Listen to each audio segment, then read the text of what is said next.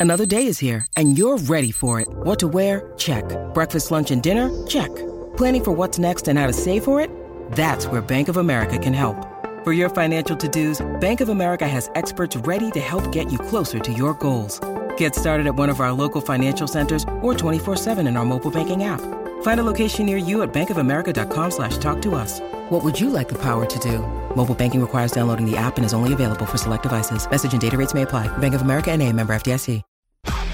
SEN Sport Update. G'day, it's Sam Fantasia with the latest in sport, all thanks to car sales, everything you auto know. Anthony McDonald Tipungwuti is returning to play for the Bombers in 2023, backflipping on his retirement, which he announced six months ago. The 29 year old met with Fremantle about potentially playing with the Dockers, but has opted to return to Essendon on a one year contract. A showdown between Nick Kyrgios and Rafael Nadal looms as the centrepiece of the inaugural $23 million United Cup this summer.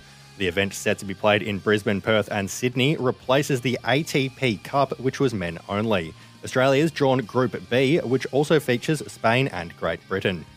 A blow for the Crows AFLW side ahead of their must win semi final against the Pies on Saturday. Captain Chelsea Randall has been ruled out due to a concussion suffered in the qualifying final loss to the Demons and India take on England in the T20 World Cup semi final tonight at Adelaide Oval. That's sport all thanks to car sales. Sell your car the hassle free way with car sales instant offer. SEN Sport Update.